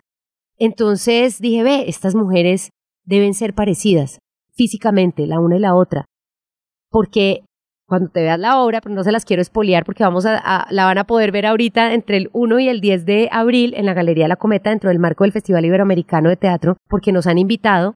Plásticamente yo quería que estas dos mujeres se vieran parecidas. Entonces dije, bueno, yo me voy a hacer este corte, ta, ta, ta. Empecé a preparar el monólogo con Victoria. Son nueve páginas de monólogo, empezamos a trabajarlo. Duramos trabajándolo como seis meses. Y en ese periodo de tiempo, cuando uno tiene el tiempo para decantar, vienen las grandes, las, pues, vienen las ideas, viene el tiempo de la meditación, de la contemplación y surgen las ideas. Entonces, un día, contemplando mi ventana, dije, ¿y qué pasa si esta mujer silente no es solamente una silente, sino es una bailarina? ¿Qué pasa si le metemos otras disciplinas a esta propuesta? Pues lo de Pedro ya lo tenía yo rondando en la cabeza. Cuando se me ocurre que esta otra compañera, la que está en escena, sea una bailarina, le digo esto a Vicky, Vicky me dice, me encanta. Le dije, listo, Vicky, entonces vamos a hacerlo así, entonces vamos a hacerlo Vamos a hacer toda una experiencia que tenga distintas disciplinas. Vamos a involucrar la gastronomía, vamos a involucrar la danza contemporánea con el teatro y vamos a, hacerlo en espacios no convencionales. Con eso también podemos involucrar las artes plásticas y así lo podemos hacer en galerías, en un museo, en un restaurante, bueno, qué sé yo, en espacios no convencionales. Y le dije, tengo ya en mente qué bailarina quiero, porque yo ya tenía a Luisa Hoyos en mi imaginario. Luisa Hoyos es para mí la bailarina más amazing de Colombia en danza contemporánea. Es wow. Yo la había visto a ella unos años atrás en la compañía El Explos, la compañía de danza de Bogotá, una compañía que ha girado, que fundó Tino Fernández y Juliana Barrera hace varios años y han girado por todas partes del mundo, una compañía con mucho prestigio. Y la había visto allí y la ella era mi referente. Incluso cuando le propuse a Vicky que fuera una bailarina, le mandé la foto de ella. Y Vicky me dijo, me encanta. Pero Pedro, entonces ya Pedro estaba, ya Pedro estaba involucrado en el proyecto y Pedro además había producido conmigo Constelaciones en el 2019 en Bogotá, otra obra de teatro que habíamos comprado los derechos en Londres y la habíamos hecho para Colombia y, también esta fue una idea que se me ocurrió que fuera en un planetario porque me gusta como esa parte creativa, sí, como me, me gusta como qué más se puede hacer, qué podemos hacer con esto, sí, queremos hablar de esta historia, pero qué más le podemos ¿Qué más podemos hacer para que esto sea atractivo de ver, de estar, de sentir? Que sea una experiencia para las personas que vengan a vivirlo. Entonces, ya Pedro en ese momento era, era coproductor, ya había, le había parecido espectacular, me había dicho claro que sí. Pedro, de hecho, propuso que como este encuentro entre estas dos mujeres es una noche de Navidad, Pedro propuso que el menú fuera una extensión de eso, entonces la cena es una cena navideña, para que cuando nos sentemos a la mesa con los espectadores nos sigamos preguntando cómo va a ser la Navidad de estas dos mujeres después de este encuentro que tienen, para que nos preguntemos también, nos hagamos preguntas de nuestra propia vida. Es que eh, es, es, es bien interesante la experiencia. Fue seis meses. Sí marinando, masticando sobre la idea, practicando. Más de seis meses fue porque ese almuerzo con Victoria fue el 3 de diciembre del 2020, 3 de diciembre del 2020 y nosotras estrenamos el 27 de noviembre del 2021 en Medellín porque yo ya vivo más en Medellín que en Bogotá. Entonces, yo ensayaba con Victoria, iba a Bogotá unos días, luego me venía acá, memorizaba las líneas, porque sobre todo hay que memorizar, son nueve páginas de, de monólogo. ¿Quién fue en su mente para la otra actriz antes de hacer la danza? ocurrió así, o sea, un día reflexionando sobre sobre el montaje, porque todavía no tenía yo a mi compañera. Ah, so tú no tenías No alguien tenía, en mente. no, ah, no, todavía ok. no tenía. ¿Estás buscando? Estaba esperando que surgiera esa compañera ideal. No la teníamos, pero siempre pensamos con Victoria que era una actriz, porque en todas partes del mundo se ha montado así. Como es un texto clásico, se ha montado en todas partes del mundo, incluso algunos montajes lo han hecho con una muñeca, cosa que me parece un error. Porque no es, no puede ser un ser inerte, es un ser sintiente. Guau, ya, ya, ya. Porque e- ellas, una se hace a la otra, ellas coexisten. Entonces, eh, eh, buscando a esa compañera, se me ocurrió que podría ser alguien que hablara desde el cuerpo. Y bueno, ahí entonces Pedro me dice, busquémosla en Medellín, porque nosotros estamos radicados acá. Yo voy a Bogotá, cosas puntuales. Me dice, busquémosla en Medellín, porque como vamos a estrenar aquí en Medellín, aquí tenemos el ballet de Antioquia, aquí tenemos el ballet metropolitano de Medellín, busquémosla acá. Empecé a buscarla en Medellín, teniendo a Luisa Hoyos en mente, pero sin llamarla, porque como la íbamos a buscar en Medellín, y buscando acá, no la encontré. Y encontré una bailarina que me gustó muchísimo, pero era muy joven. Y no, no sirve porque estas dos mujeres tienen que ser contemporáneas, tiene que ser una mujer de mi edad, entre los 40, 38 y 42 años. Y esta era una chica mucho más joven y yo le dije, no podemos hacerlo porque no va a ser coherente en la escena. Y, ella, y yo le dije, recomiéndame a alguien que estoy a un mes de estrenar y no tengo a mi compañera. ¿Ya tuviste fecha Sí. de lanzamiento? Sí, me lancé así. Y Yo soy así, Rob. Yo me tiro porque a mí la vida me ha enseñado que uno se tiene que Alejandro. tirar. Alejandro, Alejandro, Alejandro. Hazlo. Tírate que la malla no aparece. Voy a planear. No. Ya. No, la malla aparece, los ángeles me acompañan. Es tener drive, es tener convicción, es tener propósito, porque el propósito que yo tenía con esto era, pues, en un principio fue la identidad, in- indagar sobre la identidad y luego indagar sobre la sororidad. Cómo nos hablamos las mujeres, cómo nos hablamos unas a otras y cómo nos hablamos a nosotras mismas. Porque el texto invita a esto también. Strindberg fue catalogado como uno de los grandes misógenos de la historia. Y yo le dije a Victoria, bueno, tenemos fecha de estreno, no tenemos compañera todavía, pero tenemos ya montado el monólogo. ¿Qué hacemos? Entonces yo le dije, Vicky, yo me voy a buscar a esa bailarina como sea Medellín. No, la, no aparecía, no aparecía. Entonces esta chica joven, maravillosa bailarina, me dice, yo le digo, "Y recomiéndame a alguien, corazón, que estoy a un mes de estrenar. Me dice, ¿por qué no te llamas a la mejor bailarina de Colombia? Le dije, que según tú es quién. Me dijo Luisa Hoyos y yo ahí dije, no puede ser. Alejandro, acompañando siempre, iluminando el camino. Le dije, no me lo vas a creer, ella ha sido siempre mi referente para esto. Y me dijo, ¿por qué no la has llamado? Y le dije, porque ella vive en Bogotá. Me dijo, ¿tú sabías que ella es de Medellín? Le dije, no te lo puedo creer.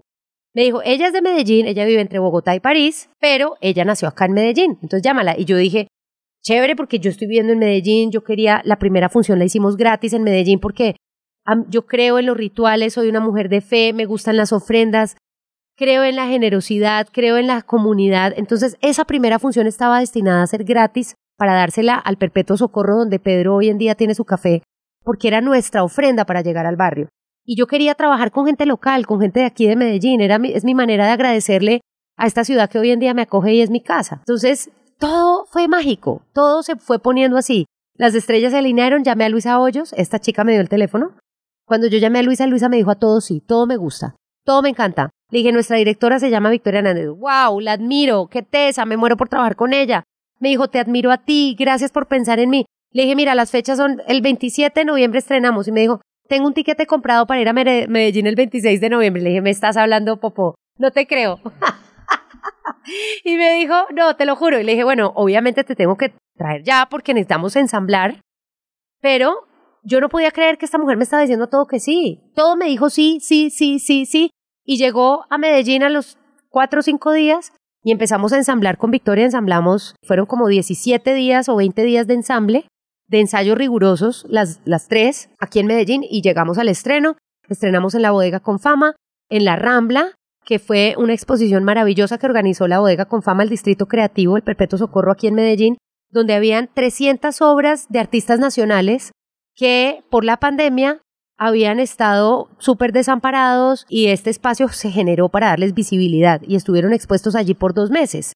Habían obras de arte plásticas, eh, de arquitectos, fotógrafos, artesanos, diseñadores gráficos, diseñadores de ropa, en fin, esto era una gran, la bodega con fama llena de, de arte, de artistas nacionales. El día que murió la Rambla, nació la más fuerte. Nosotros nacimos en medio de todas esas expresiones artísticas. Lo cual para mí es muy simbólico, porque entonces estamos teniendo toda esta experiencia que estamos trayéndole a los espectadores y comensales en un mismo lugar.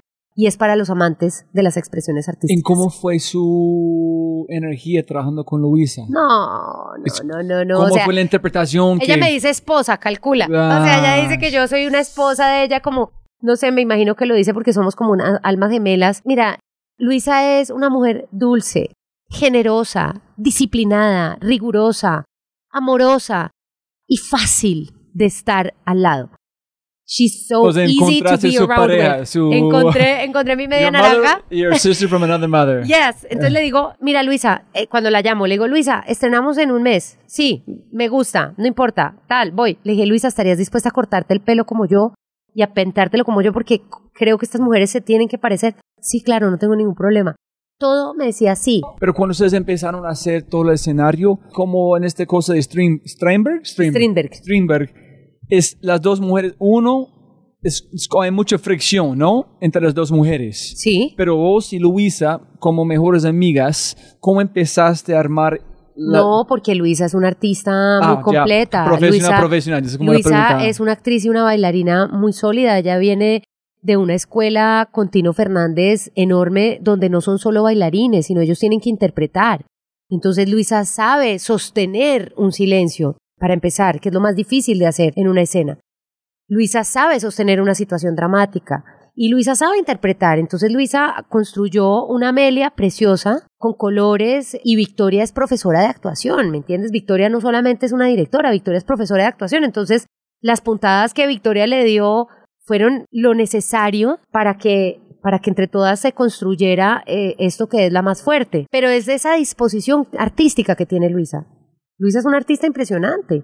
Y, es, y tiene un corazón enorme, abundante. No te digo, llegamos y que, que cortes el pelo, fue, se lo cortó, que lo, se lo pinte, porque tiene que quedar igual a Marcela, Tim, fue, se lo pintó. Venga y que le haga una propuesta. Y para Victoria también estaría interesante preguntarle a Vicky qué tal fue para ella dirigir a una bailarina, actriz, pues, porque, pues, porque es que tú eres actriz. Y Luisa me dice, no, ¿cómo es que ocurre? Yo soy bailarina. Y digo, no, mi amor, tú eres actriz. O sea, lo que tú estás haciendo acá, tú estás actuando, tú estás sosteniendo esta, esta situación dramática tan fuerte entre estas dos mujeres desde el silencio. Sí, es porque la danza es mucho más para mí similar a arquitectura que es a como actuar. Es como las líneas en todo el espacio, como vacío, es tantas imágenes que uno está recibiendo mirando los movimientos de la persona. Entonces, Imagínate esta experiencia que es a dos metros de distancia. no, yo vi con lo contundente que es para el espectador ver a Luisa, ver toda, todos sus movimientos, su musculatura, su cómo le corre la sangre por las venas.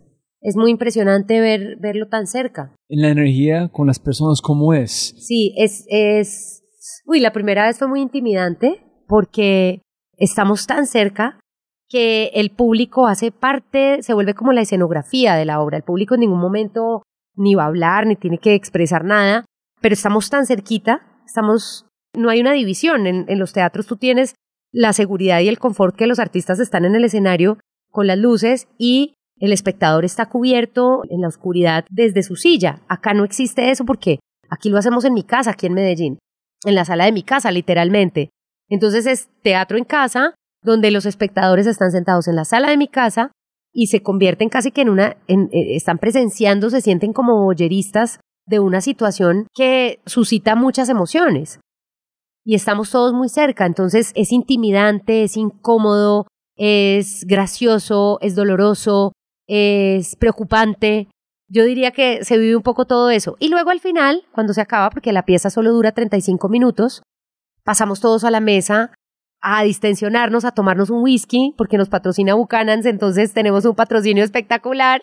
Nos tomamos un Buchanan's todos, conversamos y nos da, de Chef is Back nos sirve una cena de cuatro tiempos, donde Luisa y yo interactuamos con la gente.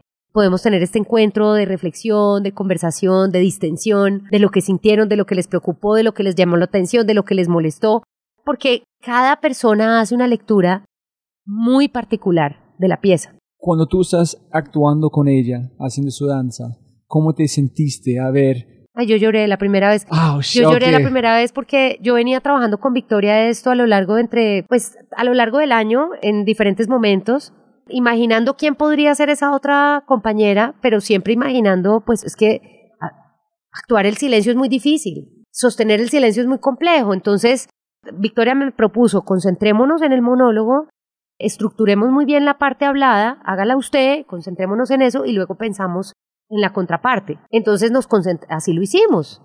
Yo soy una actriz que me dejo dirigir, yo necesito dirección. Yo propongo muchas cosas, pero yo en el momento de la intimidad de la creación, yo necesito a mi director o directora. Y me gusta ponerme en las manos y confiar y dejarme ir en ese viaje maravilloso de creación. Entonces así lo hicimos, como dijo la directora, y bueno, cuando surge esta idea y viene Luisa y Vicky se tuvo unos ensayos aparte con ella, montaron ese primer número de ella porque la que abre la obra, la que abre y cierra es Luisa, con la danza, con una danza muy simbólica de, ya verán cuando la vean, muy expresiva, de unas emociones muy precisas. Cuando yo lo vi la primera vez yo me senté a llorar, yo no podía creer ver encarnado en la mujer que en la mujer que yo me había primero soñado, porque cuando dije bailarina, ese fue el referente, verla ahí en carne y hueso. Segundo, verla interpretando esa conmoción de ese personaje verla interpretando desde el cuerpo, es que me dan ganas de llorar otra vez porque es impresionante lo que Luisa puede conseguir desde su cuerpo y desde su expresión. Es, es bellísimo. No, eso es que yo quiero escuchar, porque es desde silencio, llegar a cuando el chef is back, tener este, no tienes ni ideas, en la magia llegan, en estás ya por, no puedes, es que no puedes imaginar, jazz en tú estás mirando tu creación que tú no inventaste. Me ataqué a llorar y abrazé a Victoria y Victoria lloró conmigo y le decía, no puedo creer. No, es como de la que, que tenemos esto, no puedo creerlo, no puedo creerlo, es muy, muy hermoso. Y nos abrazamos las tres, lloramos las tres y dijimos, bueno, estamos listos para, para, para, estrenar y ahí arrancamos. Y ahí arrancó este viaje que sigue siendo un experimento porque pues nunca lo habíamos hecho, lo estamos haciendo, eh, estamos también recogiendo las devoluciones del público, lo que siente la gente, siempre los grabamos después de las funciones, les decimos si quieren compartir, qué sintieron, y son muy diversas las sensaciones del público. Es muy especial el después de una pandemia darle una mirada diferente al teatro, traer a la gente a lo esencial, a vivir el teatro de cerca, las expresiones artísticas, a conectarnos otra vez desde la mesa, a mirarnos a los ojos, a conversar. Es muy bonito como que esa pandemia nos haya traído a esta experiencia. Sí, yo no puedo imaginar cuántos sentimientos la gente tiene de sus experiencias de COVID, de estar tan cerca de algo tan visceral, en conectar como tú, imagino que toda la gente está mirando, están pasando algo encima que pasaste en Madrid es ver un espejo de algo y decir, oh shit, what am I doing? ¿Qué está pasando? ¿Qué va a hacer este? No estoy feliz, no me siento cómodo, ¿por qué me sentiste? Así es. Ah, wow. Así es. Y a mí personalmente el arte que incomoda me encanta. ¿Y tú planeaste esto? ¿Fue yo quiero que es como bipolar a COVID o fue de la naturaleza con tiempo que todo pasó la forma que tuvo que pasar? Se fue dando así, Robert, se fue dando así porque pues se fueron dando las cosas, o sea, creo que las crisis realmente nos ayudan a buscar oportunidades y a darle el revés a las cosas. Y cuando se acabó la pandemia, a mí me llamaron para trabajar en una obra de teatro en Bogotá y me ofrecieron ni lo que me ganaba hace 20 años. Y yo dije, no, qué tristeza, yo voy a hacer mis cosas. Yo voy a hacer mis cosas, voy a generar empleo, voy a hacer mi producción y voy, claro que voy a hacer teatro, porque uno de los temores que yo sentí en la pandemia fue el temor a no volverme a parar nunca más en un escenario y se me rompió el corazón. Y en medio de esa pandemia, Ricardo Silva, el gran escritor colombiano, me invitó un día en la pandemia a hacer una lectura en Instagram de su novela Cómo perderlo todo. Y el día que yo leí eso, yo cerré el libro, yo me ataqué a llorar, yo llamé a Ricardo y le dije, Ricardo, gracias, porque pude interpretar esta lectura y hacerlo para una audiencia y siento en este momento que nunca más lo voy a poder volver a hacer. Y me da mucho miedo eso y te quiero dar las gracias por invitarme a ser parte de, de esta lectura tan bonita, porque es lo que te decía en un principio de la conversación, o sea, de nada nos sirve ser artistas o actores o artistas de cualquier tipo si no tenemos lo que completa nuestra obra, que es la mirada del otro. De nada nos sirve, es que no estamos solos de nada nos sirve entonces yo soy un gran pintor y hago unas obras increíbles para qué, para guardarlas debajo del cajón. No, o sea, esto es, esto es un ejercicio, para mí el arte es un ejercicio espiritual y tiene que ver con el otro y tiene que ver con el espejo y con el reflejo del otro. Entonces, poder haberlo hecho fue como, Dios mío, nunca más, ¿será que nunca más vamos a poder hacer teatro? y dos años después ocurre esto tan especial. Entonces creo que todo se fue dando, una cosa fue llevando a la otra. Otra locura, ¿no? sí. Wow. Y la... Yo quería preguntarte este antes, pero es, ¿tú crees que estamos aquí platicando en un otro universo paralelo si vos no tienes el teatro en este mundo que tú tienes? Es que tú crees que este es parte de su ADN tan fuerte, Sí. sin esto no estamos aquí. Sí, no, si yo no, si yo no pudiera actuar, si yo no pudiera hacer teatro, yo me muero. Por eso, por eso sí surge esa necesidad tan honda de, de hacer lo que amo y de, y de inventarnos esta experiencia, porque viene del alma, o sea, de la necesidad de hacerlo. Pero miren, es muy interesante, es que hablando con la, no sé, la president de Sura, Sí, ella dijo el mejor consejo fue su abuelo que no eres que haces, pero yo creo que en, en tu mundo eres que haces en un sentido. Es que no es su trabajo, pero para vos posiblemente es Claro, más es de que, es trabajo. que esa es una gran pregunta porque el arte, el arte, es lo, no sé, es que cuando tienes un trabajo de oficina, vas y cumples tu jornada laboral, entras a las 8, sales a las 5, llegas a la casa, te quitas la corbata y eres como otra persona. En el arte no es así, en el arte eres tu arte 24/7 y todo lo que haces y vives está en función de ese arte. Por eso creo que tiene una connotación espiritual, por lo menos para mí, porque tiene que ver con lo que soy, con lo que quiero ser, con lo que fui. Y está, no puedo desvincularlo. Yo no tengo una jornada laboral igual a la de todo el mundo. Yo puedo levantarme un día y después de meditar ponerme a ver una película de un director que me interesa. Y entonces estoy en la cama viendo una película y la gente pensará que estoy vagando y estoy trabajando. o sea, porque estoy construyendo a partir de ahí. O estoy escuchando un podcast porque estoy construyendo un personaje de una abogada, entonces me voy a escuchar el podcast de, de esa abogada que es una tesa, no sé, en los derechos de los niños, qué sé yo. Entonces yo, yo trabajo con el pensamiento, con la observación, con el análisis. Ese es mi trabajo, observar Entonces, always on. always on. Pero también, pero también, pero he aprendido y la vida me ha dado, me ha ido dando la paz y la calma y la quietud para poder decantar esas ideas y poder gestar, para poder crear. Porque lo más lindo que hay es poder crear nuestros, lo que queremos hacer, poder ser gestores de esos proyectos que nos soñamos. Yo siempre hablo de este tema en este podcast porque para mí me fascina, pero hay una expresión en japonés se llama ma.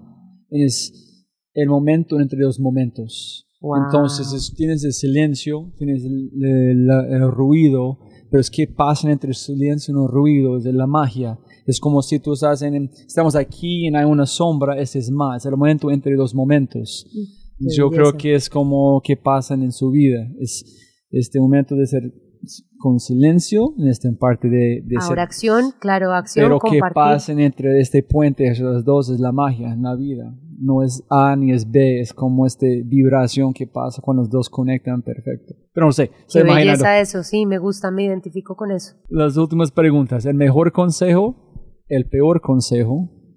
Y si pudieras enviar un mensaje a toda América Latina por WhatsApp, ¿qué mensaje enviarías a todos? El- empecemos por la que me parece más fácil y es el peor consejo. Es aquel que nunca se ha pedido. Porque si no te lo están pidiendo, ¿para qué lo das? Do you understand? No. If you, I'm saying that the worst advice is the one that it hasn't been asked for. Ah, ok. you understand? Yeah, yeah, yeah, yeah. So, do not give advice if nobody has asked you for it. Oh, shit, ok. Eso es sí.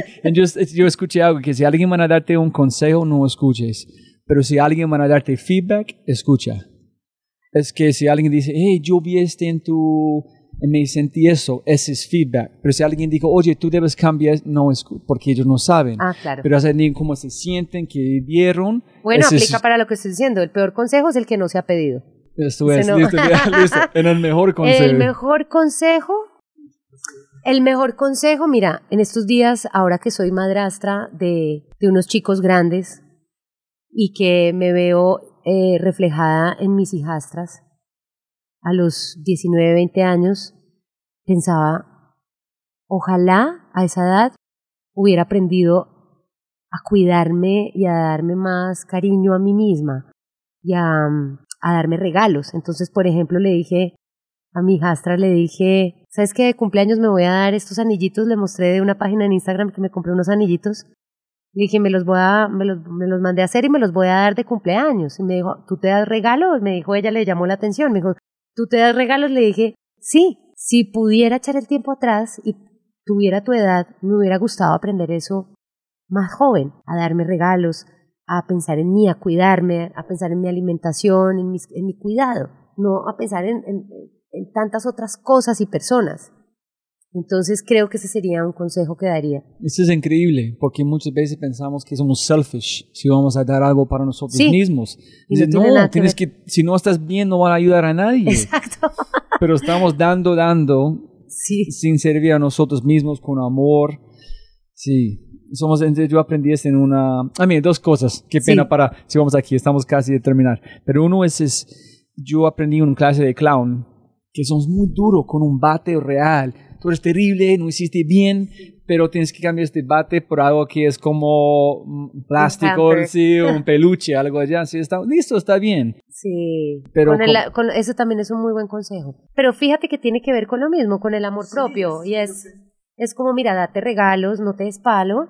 O sea, reflexiona. Gracias, gracias. Gracias, Pero exacto, I una palabra it. amable, una palabra amable. Yo también he ido aprendiendo eso a través de mis amigas. Por ejemplo, yo las miro y digo, yo me siento muy buena amiga y yo siento que soy linda con ellas. Yo he tenido que aprender a través de eso a ser así conmigo. Porque digo, así como soy con ellas, ¿por qué me doy tan duro a mí? Cuando tengo que ser así de amorosa conmigo, así como doy amor a mis amigas, que son mis hermanas, tengo que aprender a hacer eso conmigo. Eso me ha costado años, guapa, de, de aprendizaje. No ha sido fácil para mí aprender eso.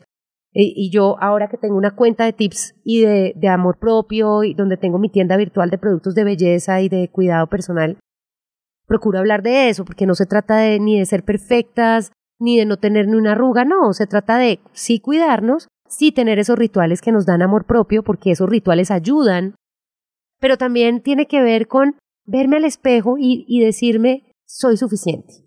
I am more than enough. That's right. No es más que suficiente. I am more than enough. Soy mucho más que suficiente, estoy completa. Y solo decirnos eso es, es, nos da muchísimo poder y nos da muchísima valía. Y lo necesitamos. Es importante. Y eso nos ayuda a ser generadoras de amor para yo creo otros. que cualquier ser humano necesita decir eso. Porque yo como a ver uno mismo en el espejo es duro a veces. Yo a veces cuando estoy cepillando mis dientes no puedo ver allá porque es duro ver mis ojos de quién soy yo. Yo empecé Hay en un este... ejercicio que yo hice en algún momento de mi vida y es pararse desnuda frente al espejo y mirarse cada rincón del cuerpo y realmente amar cada rincón de tu cuerpo y realmente aceptarlo y realmente verte con compasión y con amor y aceptar ¿Es esas posible? cicatrices. Sí, claro que es posible. Es necesario. Y aceptarse uno y mirarse al espejo y, reconocerse y, y quererse. Hay que hacerlo. Sí, yo creo como yo, yo no sé cuántas cosas estoy tratando de esconder de mí mismo constantemente, siempre estoy buscando, pero yo sé están allá. Holy shit. Es difícil. No, no. Creo que voy a buscar un psicólogo después de la conversación. no, cuando terminamos dije, mom, eh, necesito ayuda, necesito... voy a hablar con mi esposa. No, increíble. En, el- en la última, si pudieras enviar un mensaje a toda América Latina, yo sé que ya has compartido un montón, pero Mm. Uy, eso está bien difícil. si quieres guiar a un grupo en particular, puedes, o sea, todos, está bien. Mm. No, los invitaría como a conectarse con, con los sueños que tenían cuando eran niños y niñas. Porque como yo hablo desde lo que a mí me ha servido, desde lo que a mí me ha servido para seguir adelante en los momentos difíciles, la invitación sería eso, como a reconectar con esa niña o con ese niño interior que soñaba realmente cuando, cuando era pequeño, cuáles que eran esas, esas, esos mundos imaginarios en los que su mente divagaba, que vuelva a conectar con eso. Ahí está la esencia de la vida. Marce, de verdad yo no, no tengo palabras porque no estaba imaginando de esto. Entonces, mil gracias para compartir todo. Ojalá que van a brindar mucho valor a la gente escuchando para encontrar quién eres de verdad. Gracias por compartir. Gracias a ti por abrir este espacio, por tu sensibilidad, por ese amor que tienes en tus ojos, por cómo te das a las personas y porque estoy segura que este espacio es también un espacio de sanación. Yo sé, sí, no sé, para escucharlo, no sé qué voy a, como wanna faint, si quiero dormir, si quiero abrazar a mis niñas, estoy en una, mi mente se fue madre, tanto de procesar. Qué lindo, No. dame un abrazo. Gracias. Como siempre, siempre, siempre puedes ganar más plata, pero no más tiempo. Muchas gracias por escuchar. Espero que hayas aprendido algo, te hayas inspirado y te sientas con ganas de hacer algo imposible. No olvides, si este podcast te parece increíble, hay otras cosas maravillosas o maravillosas que puedes encontrar en thefryshow.com, el newsletter, convertirse en member o miembro de Fry Show y obviamente si quieres acceder a libros, podcasts, personas y lo demás que mencionamos en los episodios, puedes encontrar todo en thefryshow.com. Y con ese dicho, hasta el próximo episodio. Chao, chao, chao. Chao.